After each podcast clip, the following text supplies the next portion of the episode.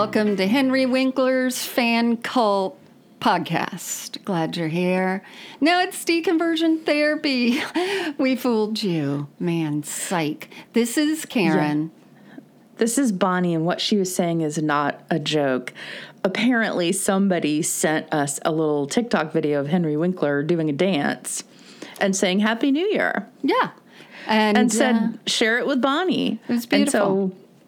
Yeah, it was super cute. So Bonnie opened it. That's me. I'm talking about myself in the third person because this was my life in the middle of the night last night.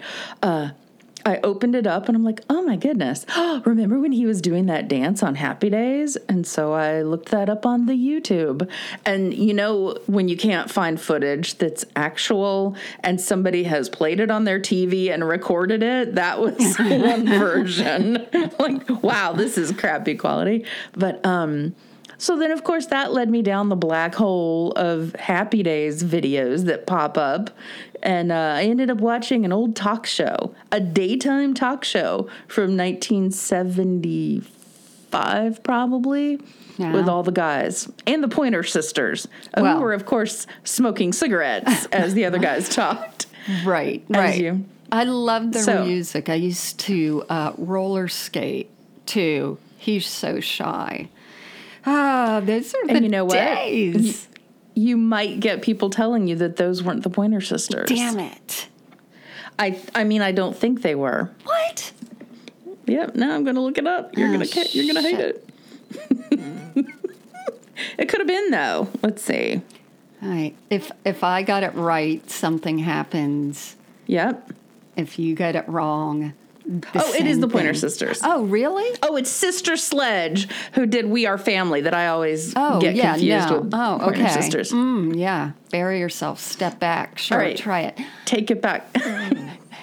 Speaking of celebrities, yeah. Speaking of celebrities, we are going to talk about a cult today that had more than one, more than two. At least three celebrities who we know of as members. So there were two Phoenixes. There was River Phoenix and Joaquin. Uh, they were members of this cult. It was, I guess, at that point called Children of God. Mm-hmm. And and Rose McGowan, her family was part of it too. Which I think, you know, for for two different families to produce kids who turned out to be rather famous in the acting world, that's kind of fluky. Yeah. Although when you hear more about it, you'll realize why. uh, yeah, yeah, they're it, they're pretty gross. Um, it's a pretty gross cult, but you know we talk about that we aren't real therapists, and if you've been with us a long time, you realize that deconversion therapy it was sort of a tongue-in-cheek stab at conversion therapy, which is terrible. But the name also got us kicked out of a Reddit group for for uh, Fine decon- by me. deconverted people because they started messaging me saying, uh, We don't allow therapists in here to degrade the people in here. I'm like, No, no, we're not therapists. See, we're a comedy. And then, uh, yeah, Yeah, and you even brought the analogy up of like it's like retail therapy. Do you want to call me a therapist if I go blow some money? right. Yeah, so this one is a little more traumatic, but that's all right. We will hold your hand. We're not going to say anything too terrible, but be forewarned. This has all the hallmarks of the grossest cult in the world with all the abuse that you can ever think of. Um, but we're also just going to talk about how weird the correlation is with regular evangelicalism Yeah. and definitely how these stupid ass um, untalented mediocre white men end up leading like troughs of people. It's so disgusting and weird and all that. And when bonnie and i start our cult don't worry it's going to be much better Yeah, and I won't have a chive in my tooth. Like the only photo that I've seen of this guy, I swear to God. like, really? That's the one? Um, apparently, uh, not a lot of people knew what he looked like, which I think is fascinating. Yeah, he like didn't show up, but they called him Yeah. Old Chivy, as you know, was his nickname. Old chivy. oh my God! yeah, there's some gross stuff in this cult, but I mean, there's enough uh, also stuff that, you know, uh, pertains to uh, just growing up in church. Totally, And totally. Okay, see if you agree with me on this a little bit. Growing up as kids of this boomer generation, I think a lot of this and the people who are in this cult, who are the parents, are similar to our parents' generation. Exactly. And the way they raised Gotcha. kids or didn't. Yeah, yeah. There was no, um, yeah, like eh, kids will grow up, and that's just a fact of nature. You don't have to be near them or do anything. They're still going to grow up. That was sort of like the philosophy of our parents. Where nowadays it's like, I will help them grow up. I will help, you know. Um, Right. I remember my dad would say to me, and it was very soothing, but now I see it differently. He would say, Children grow up despite the parents, as in, no matter what happens, you know, your kids will turn into adults and be okay, type thing. But now I see that very, very differently. Now I see it as you don't have to do anything. All right. Yeah, my mom takes great glee in telling me, "Oh yeah, when I was, you know, raising you, it was do as I say, not as I do." And I'm like, "Yep." we we saw right through that absolutely but you know the good thing is we could grow up on tv so let me start at the beginning with the asshole leader of this cult david berg and his parents were religious kooks so if this guy was born in 1919 that's crazy Whoa, David Berg. I think so. Yeah, that's Okay. He old. Um, well, he's dead now, so spoiler. But if he was born then, and his parents were religious kooks, I mean, being a religious kook in the 1920s must have been like extremely crazy. You know. Yeah, I, I envision people generations before us just kind of toeing the line, and Yeah, blending in, Right. Not ruffling the feathers. more sort of, um, you know, not Southern Baptisty, but still sort of formal. But no, not this guy. So he was the youngest of three children. His dad was from Sweden, and his mom was not. But they were both hmm. evangelists, and the mother was one of the first female evangelists. So Oh. I know, crazy. So, you know, he had that strong mother situation going on, and they jumped around from denomination to don- denomination, which mm-hmm. I sort of did too, out of earnestness of like, where will I feel more connected to God? And I think they did too, but I think um, they were also like, where can we plug in to lead the pack? Like we're we're here to help others. So let me shift over here so I can find more people who want to follow me. Well, okay. And what about a paycheck? oh, see, I hadn't even gotten there yet. I was just thinking. Oh, I just figured that's why they were jumping around. Yeah. But I'm thinking maybe I should have done that. Okay. You know, You were pure. I was pure of heart. No, yeah, yours was from a place of pure heart. But I think it. I, I think it's very similar, though. I think that there is like I am closer to God the higher in the church I get, or the more authority the leaders give me and responsibility, because that means I'm doing something right and all that bullshit. Um, what did they do for a paycheck? I will. I will tell you. That's what I will do.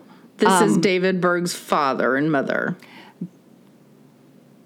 Is that his name? yes, yes. Sorry. Okay. I will tell you what the family did. Okay. Um, so David credits his mom, Virginia, with influencing him the most, but she, here's her testimony. She became a wild child, society girl, atheist in her college years. You know what that means. she went to college in the early 1900s. That's what I'm saying. Like she Amazing. Yeah, yeah. She And was a wild child. I know. Okay. Living our wild mean life. back then? she had two inches of leg showing in her bathing costume. That's right. Oh my god. Um, but then after the birth of her first kid, she broke her back in an accident and then spent five years like bedridden or in a wheelchair or whatever, always hovering near death. And then she eventually recovered um, and then became active as a Christian. So later she was like, Yeah, Jesus healed me instantly. And there's really no proof if it just, you know, eventually happened with recovery or if it was instantaneous. But she said it was instantaneous. And the churches hmm. that they were at no like that because just like our Southern Baptists, I mean, there was no one there.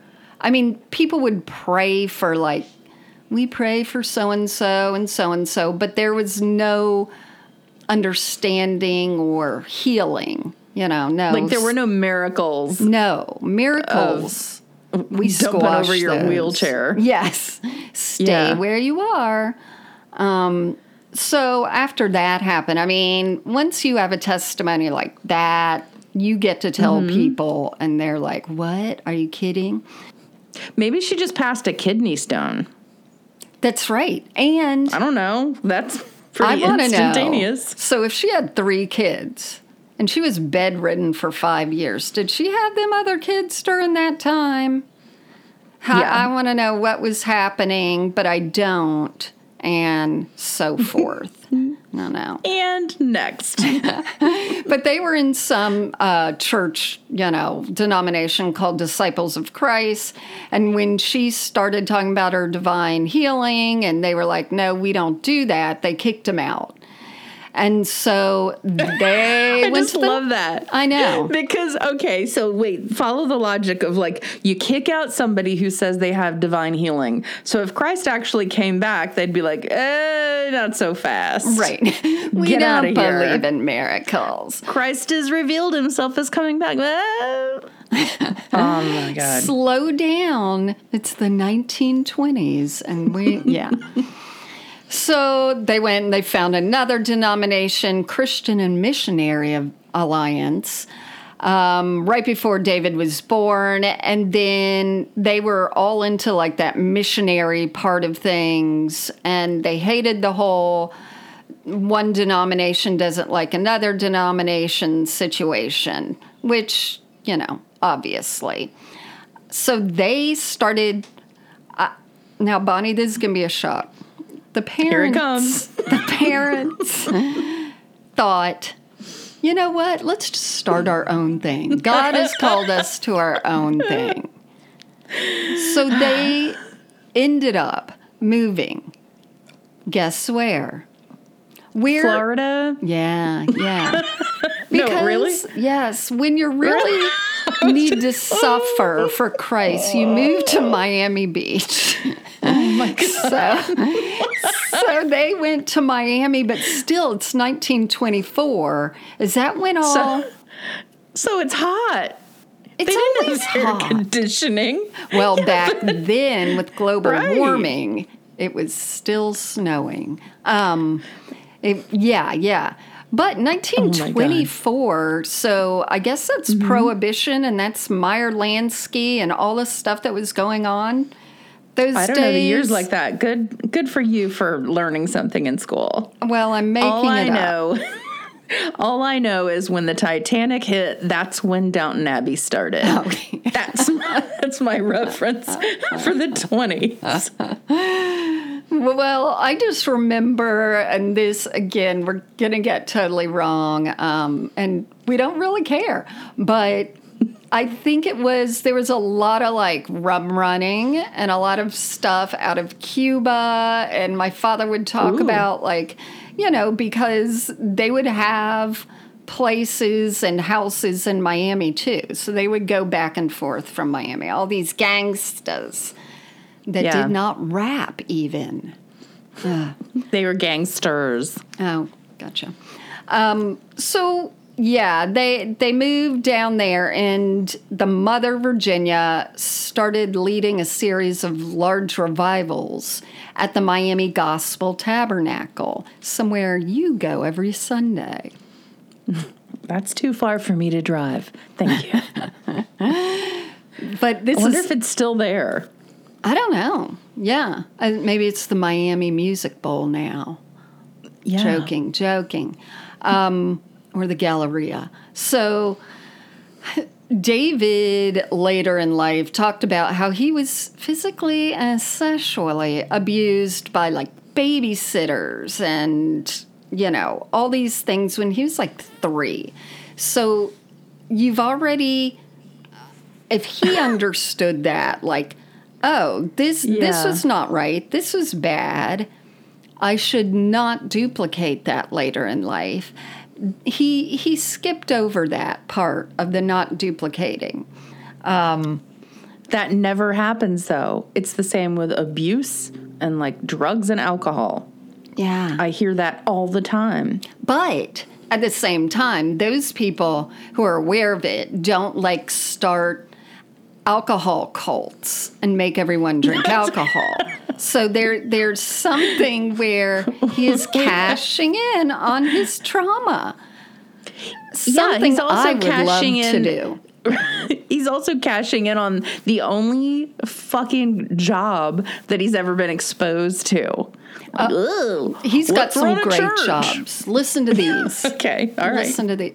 So, his mom at one point he tried a few other things. So he tried um, he tried to be a preacher and was asked to leave nearly immediately. This was in Arizona. he was married, he had kids, but he was asked to leave for a sex scandal with like the Oh secretary or something. But he said he was asked to leave because they didn't like him fighting for racial justice, um, which makes him very lovely if that's it. But at the same time, I eh, either could be right, both could be right, because churches they did not like racial equality at that point. So after he got kicked out of preaching or before, don't know, he went to a business administration school in California. So there's your mm. business education. There's mm-hmm. the seed where it's like, I want to do something. I now know how business works. I need to make money. I don't know. So he did try and be a junior high school teacher, which Oh my god. there you go. I'm I'm sorry, but that's perfect, especially before the you know 2010 or something where we're now much more vigilant and sadly suspicious of men teaching junior high. This was, you know, perfect for someone like that who wanted to be near young children. Ugh. I know. So, just having a little bit of information about cult leaders, I think that he is probably not long for these jobs that you have to do where you have to show up to get a paycheck. Right, right. There's, I mean, you see it now where people are like, you know, down with capitalism. I want to be an influencer. And they don't understand that that's still capitalism. But the whole like, I want to show up when I want to show up and I want to talk about me and I want to make money. That's, mm-hmm. Wait a minute, is that what we're doing? Well, besides the money part, I think it is. Right. So, other thing, No, I want to shine a light on horse shit. Go ahead. No, go ahead. No, I, that's what I, that's what I want to do. That's oh. what I think we're doing. Shining a light on horse shit. Oh, yeah. So the other weird thing, when he was growing up and his mother, you know, was around, um, he used to incessantly, from a young age, like I'm talking four or five, used to just masturbate, which Chronic. I, I have heard is not unusual. When little boys find that little thing there, they're like, what can I do with this? Much as your story of Joe Rogan, who probably from a very young age started Figured to, out what to do with that. yeah, yeah. Okay, listen to our eh. other episodes. But so he would just do that, I guess, around the house. I don't know. But his mother would catch him and she would threaten to cut it off, which I would assume is horrifying to, to a young kid. And so she caught him again when he was a teenager.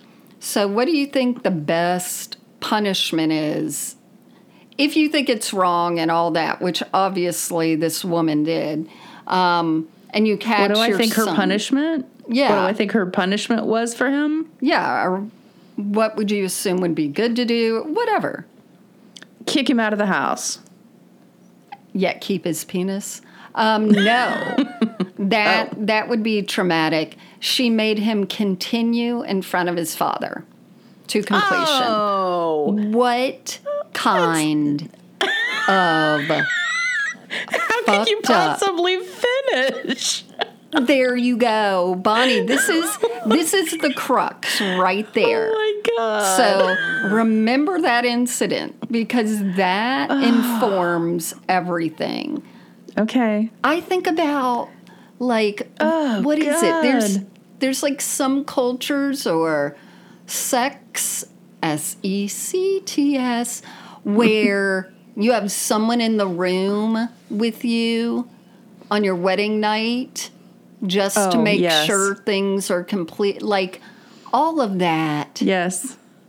leads to a weird underground fetish of danger. That's all I'm saying. And I'm pretty sure monkeys do it whenever they feel like it. I would assume. I have not been to the zoo in a while. So, Monkeys in the wild, not just in the zoo. so um, can you imagine how much more in the wild? Okay, so so you know he he was generally a masturbating loser. He ended up being his mother's chauffeur for like ten years and her assistant, and he would like lead music. So already he has this weird bond or unbond with his mother Um, and he's already got these demented things. But then we have the perfect storm, which we've talked about with these cults. It's the 60s and 70s. All these people, the youths, have turned into idiots across the country. Um, and they're like, again, much like today, down with the man, except instead of being influencers, they are buying vans and they are, oh, wait, they're doing that now too, but like VWs No, they were and dropping. They were dropping out they were dropouts. back then They were the whole from deal. society. Yeah. So it makes it that much more attractive for people who started then doing their own cults. You have Charles Manson, you have L. Ron Hubbard, who started doing Scientology stuff because they're like, look at all these people looking for meaning in their life. I will give Yeah. them meaning. And I will also open a bank account. Right. So all I picture is just all these dropouts and disenfranchised people and these mediocre men with big brooms just sweeping them into their own little camps of whatever. Yeah. And it's funny how we always in church talked about the lost people as people who, you know, didn't know where they're going and Jesus is the way to the light. Mm-hmm. So there's a big thing about being lost. Right, right. And of course, we would have thought these people were definitely lost. But the whole thing about if you see people who are like that, tell them about God because they know, they know that vulnerable people are perfect for all this. So do not be misled that that's the reason AA meetings are in church basements. Churches know to allow vulnerable people to come on their campus and feel comfortable. So Sunday comes around and you're feeling that strain for a drink or a a shoot up session. And then you're like, I'm going to go to my comfort place. There you go. And when they say, come on our campus, did he take that literally with his masturbation problem? Oh, You're welcome. David must, ugh, there, uh, you could just blacklight everywhere he went, and that's an issue. All right. So they were really into the music thing, which you love. You love when a church or a cult is like, let's add singing and a lot of it. So Yeah, can you imagine the style of music that they would have to like pump into their services? Like bad 20s and 30s music. Yeah.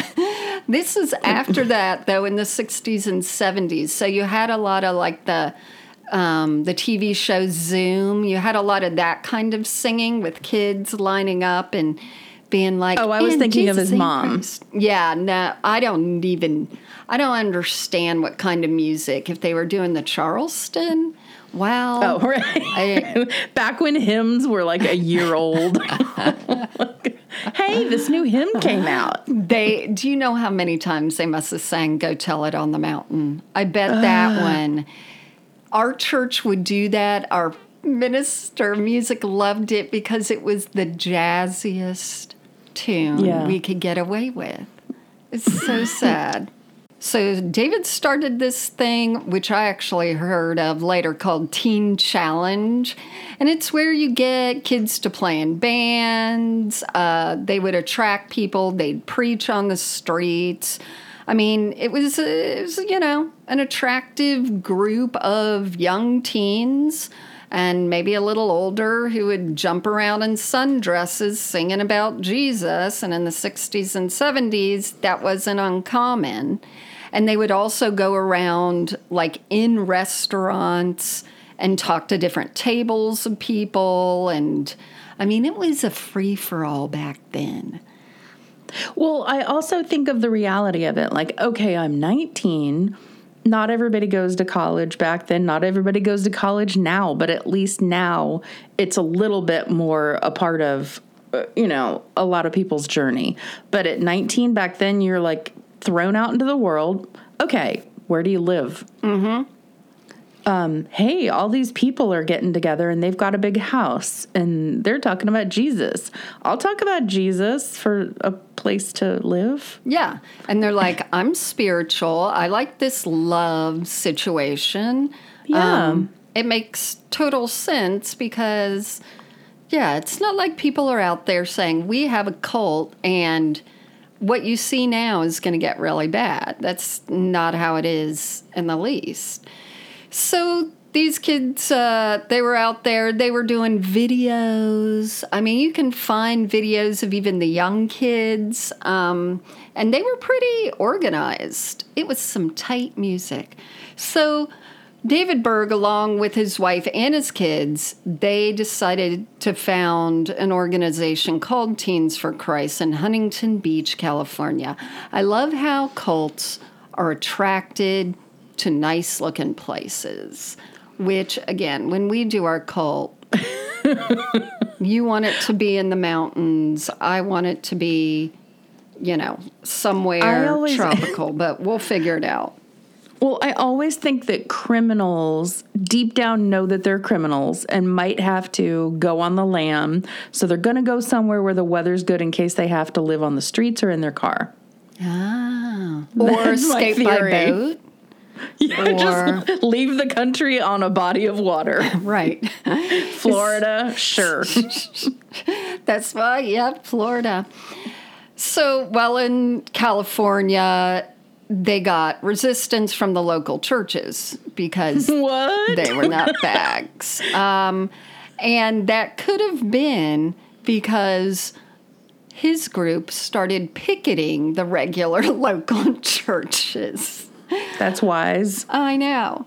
So he's like, you know what? Let's take our group of 40 and go on the road. You were right. When they went on the road, they ended up just camping in parks. and that's when a reporter first called them the children of God because maybe they're called the children of God and then later they're called the family and the family international and the family of love and all that shit because name changing is a great way to sort of uh, fix your image.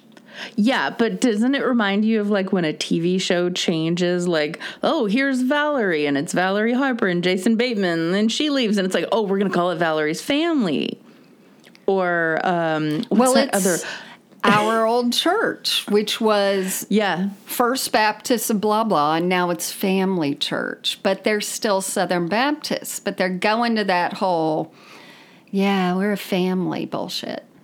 Yeah, and um like remember the Ellen DeGeneres show called Ellen started out as these friends of mine. So to me it just Really? seems like like retooling something for some kind of prayer that you're gonna remain viable, you Yeah, know, right. and relevant. Yep. And, you know, make it sound a lot kinder if people started hearing, stay away from that children of God Right. cult. Yeah, you should. Luckily, we are the family. We are not the children of God one. But I just keep thinking, okay, people know that I ended up in a missionary organization called YWAM Youth with a Mission. And what I loved about it is the communal aspect. Like, I loved living. Now, they are based in Hawaii, yet another tough place to set up shop Right.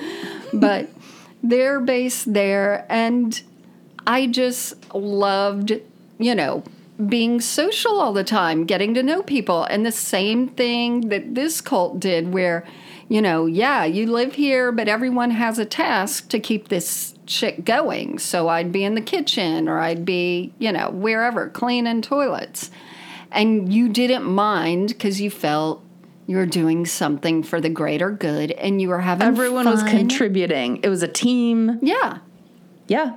And I would love that now if I Preach. didn't dislike people so much. I worry. Preach it. I don't know how we're going to do our own communal thing because I get annoyed at people very easily these days. well, I have an idea. What? it's radical, but I realize so many of my radical ideas have come to fruition that I should have capitalized on them back in the day. But like grown up housing that mm-hmm. is kind of along the idea of what dorms were. You know, you've got a place where you can sleep, you've got your little desk, so you've got your quiet place, but then you've got common areas as well. Right. You know, Yes. Yes. There's a nice living room. There's a big room where you can watch TV with a big screen and other people. There's a study room. There's a computer room. Who wouldn't want that? I I agree. Like we stayed in this sort of bed and breakfast thing that we didn't realize was also a cult. when Right. We went to, well, I guess it was Colorado, and they had you know this bed and breakfast, but it had so many different rooms that you could just you could hide in Yeah. one and never see anyone. Yeah. Okay, I mean, you so can go and have a real job. Anyway, that's this my, is a great time to say we have a sponsorship program. Go to deconversiontherapypodcast.com if you'd like to help us build this future cult. Um, so yeah, the communal part it sounds good, like you said, especially if people were like, "I want meaning." I uh, I left my family to protest Vietnam. They got mad. They're such you know prudes. I lived in a bus. Uh, I need something more steady, and living in a commune was somehow more steady. And at the beginning, they were just like a church, like they were all about Jesus and they were all about love and everything yeah. seemed really well, uh, seemed really good. But then they started to morph into things that David thought he could get away with. Now, before it got really creepy was the time that the Phoenixes were in it. So I think they were in it for about 10 years, but it was before the gross stuff happened. Uh, yeah, they were on the cusp. And I can tell you more about that whenever you're ready. I am ready because if people didn't grow up with River Phoenix, they sure grew up with Joaquin Phoenix. Exactly, which was that was a big um, came out of nowhere to me. I was like, who this guy? But River Phoenix was just this beautiful actor, you know. Yeah, when he was all a over. kid. Yeah, when River was a kid, he you will probably remember him from um, Stand by Me, and he was so, so good in that. He was like an adult yeah. actor in a little body. Yeah, um, and we'll find out why in a little bit. Um, so if you don't know about River Phoenix, it's because when he was 23 in 1993, he died. He overdosed on drugs outside of Johnny Depp's club called the Viper Room on Sunset Boulevard in Los Angeles. And this I didn't even know till today, or maybe I did and have forgotten it, but Joaquin was with him yeah. when it happened, and he was only 19. And his little sister was there too. And uh, to have that be something that is stuck in your brain that you've seen, that's that's just traumatic as shit. Yep, and he that's had big T. Right, and he had his. He was with his girlfriend at the time. She was there, and I think recently she had said like, we didn't even know he'd taken drugs that night. We, you know, that's what she said. Um, which is strange because what I read, some guy was saying, yeah, here was the thing: we would we would smoke crack and then uh, or like uh, put cocaine directly into our veins and then take heroin to like come down. And so uh, something about he drank a spiked drink that night knowingly and he said to somebody, "Hey, I think I'm ODing." I'm like, "How scary is that?" To like know it and say it to somebody anyway um so that's yeah so that's what we were dealing with when we were um like just a tiny bit older than he was in 1993 yeah the girlfriend that was with him samantha mathis you barely ever hear about her but she had dated Christian Slater, and so she then was in a relationship with John Leguizamo. And when she was dating John Leguizamo, she started doing the film with River Phoenix and oh, okay. ended up leaving him for River. And then she said that that just totally screwed her up. But she also dated Christian Bale and a lot of other famous people. But I would just have stopped at Christian Bale if I were her. Um, I remember that when we were like, oh, who is this actor named River Phoenix? That's such a weird name. And then you find out like the rest of his family is named like Liberty and Butterfly and Elbow and all this stuff. It was but I Rain. Think, like Joaquin's name was really Leaf. So Oh yeah, that yeah. I think I picture the parents like she's rolling around naked and pregnant in the forest. And you know it's like i see a river and delivers one kid. I'm on leaves. I mean she was they were very crunchy. Well they were hippies his parents and uh, the parents last name was actually bottom Okay, I'd change so it. I get it. I get it. when they were in the cult, that was their last name. So it could have um, been River Bottom. That's not good. um, yeah, but his middle name is Jude. I think after Hey Jude. That's right. Anyhow, um, so so the Bottoms, uh, John Bottom was the patriarch, the dad. He was designated the cult's Archbishop of Venezuela and Wow. the Caribbean. So, so yeah, they lived over there for a while, um, and they were missionaries. So, of course, get this, and I don't know how they were committed to this. The children of God, they didn't pay their missionaries. So it said that their family was never very well off. I'm like, that's saying it lightly. So when the family followed the cult across the US and South America, they were they were making the children go out and sing on the street corners for loose change. Wow. Yeah. Like okay, anytime anybody makes the kids perform for their you know to bring home the Go bacon earn money. Yeah. yeah, that's just such the Hollywood mentality. Like, oh, here's a little pile of talent. Go on out there, honey. Um, right. That's where it started. They became comfortable in front of audiences. And I think that's when he said he learned to play guitar because later, River Phoenix's last movie, it was about him being a musician, I think. Um, yeah, I don't know. But yeah, that's that continues in this cult where they send people out and say, "Hey, go make some money." Yeah, and if he didn't bring home enough change that day, the family wasn't going to eat, which is just crappy. Yeah, to put And that on the kids. Yeah, to put that on the kids. Okay, so they've got the five kids, they're in the cult, and then they decide they're going to leave the cult because they have told members of the cult, or I guess the ladies, that you are now to go out and as a means of getting people roped into the cult, have sex with people. Yeah, and tell them what they that. called it. Tell them what Um, they called it. Flirty fishing.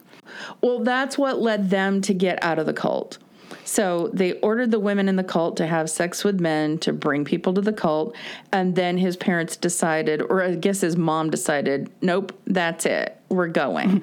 and of course, you know, what I'm thinking is, well, she's like, I've had five children.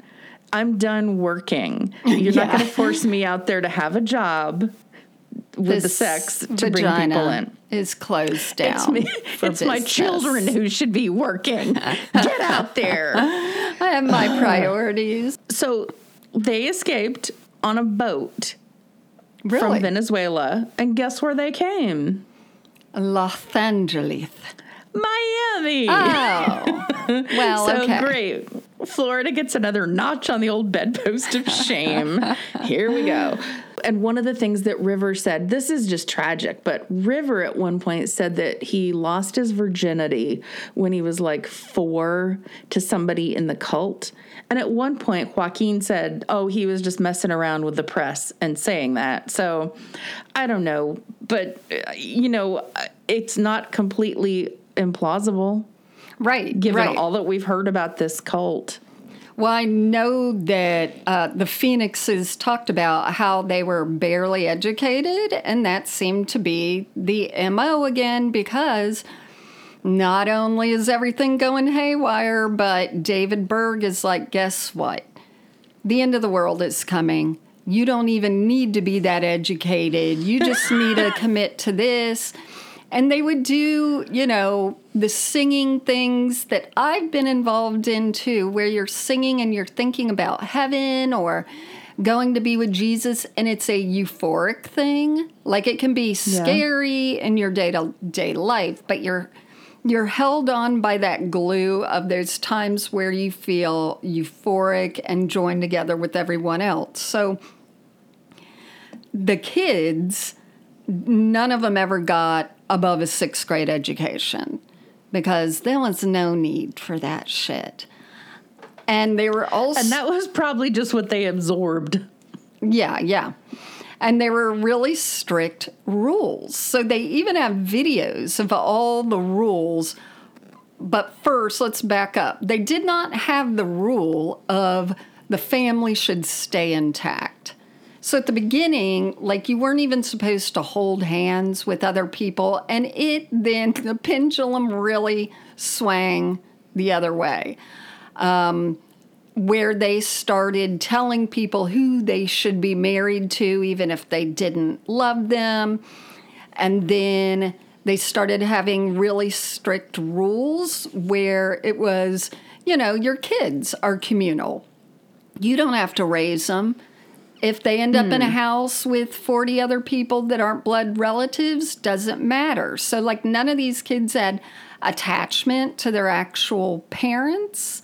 And that's why they also made the rules really strict so that parents didn't really have to discipline other kids. I mean, they did, but they had like a, a set of rules to make everything easier from you know, these are your tasks every day to how many pieces of toilet tissue you could use. So it was really detailed. And they also started telling the kids, you can't have fun. So kids were very adult like almost instantly. Yeah. They couldn't joke around with each other because of the Bible verse about if you're seen as foolish, that's bad and you know spare the rod spoil the child. So even if you're laughing or having fun you can get terribly disciplined by people who aren't your parents. So people who are willing to whack you much harder than you deserve. Not only all these rules but then it starts getting super crazy super terrible and turning into one of the worst cults as far as terribly damaging um, in the future. And that's the future you will have to wait for in part two. but there's more stars, and there's sex, and there's grossness. But until then, you can find us on TikTok and Twitter and Instagram and our private Facebook group where you answer two questions and get in there. And then also we really appreciate sponsors. You can go to deconversiontherapypodcast.com, sponsor us for the price of a caramel latte every month, and then join us for our live Zoom meetings where Bonnie is revealed like a magic trick. And I would call them parties. I would call them celebrations. Yeah. I would, I would call them connection opportunities because you guys are so fun to talk to and get to know. I would call it um, sneaky indoctrination, but that's just what you and I will call it. But right. yeah, get in touch with us and please rate and review. That really helps us this year. We want to grow even more and reach out to more people who are in need of a little, you know, a little respite, a little fun, and a little cult behavior. So we'll see you for part two. Bye-bye. Bye.